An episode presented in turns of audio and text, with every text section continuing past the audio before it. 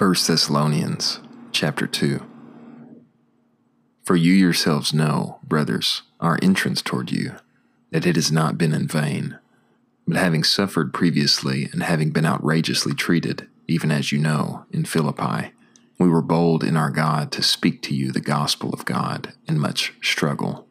For our exhortation is not out of deception, nor out of uncleanness, nor in guile but even as we have been approved by God to be entrusted with the gospel, so we speak, not as pleasing men, but God, who proves our hearts.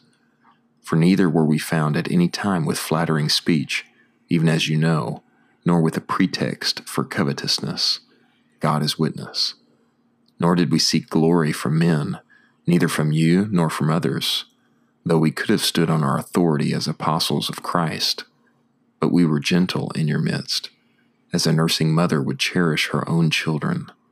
Yearning in this way over you, we were well pleased to impart to you not only the gospel of God, but also our own souls, because you became beloved to us.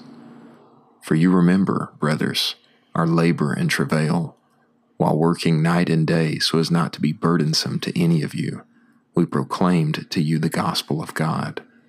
You are witnesses as well as God, how in a holy and righteous and blameless manner we conducted ourselves toward you who believe, just as you know how we were to each one of you, as a father to his own children, exhorting you and consoling you and testifying, so that you might walk in a manner worthy of God, who calls you into his own kingdom and glory. And because of this, we also thank God unceasingly that when you received the word of God, which you heard from us. You accepted it not as the word of men, but even as it truly is, the word of God, which also operates in you who believe. For you, brothers, became imitators of the churches of God which are in Judea in Christ Jesus.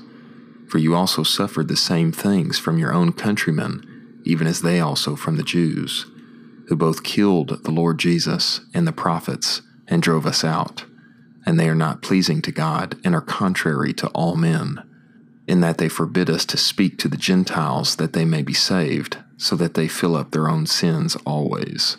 But wrath has come upon them to the uttermost.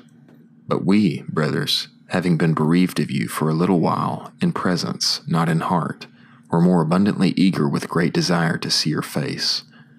Therefore we wanted to come to you. Indeed, I, Paul, both once and again, Yet Satan hindered us. For what is our hope or joy or crown of boasting before our Lord Jesus at his coming? Are not even you? For you are our glory and joy.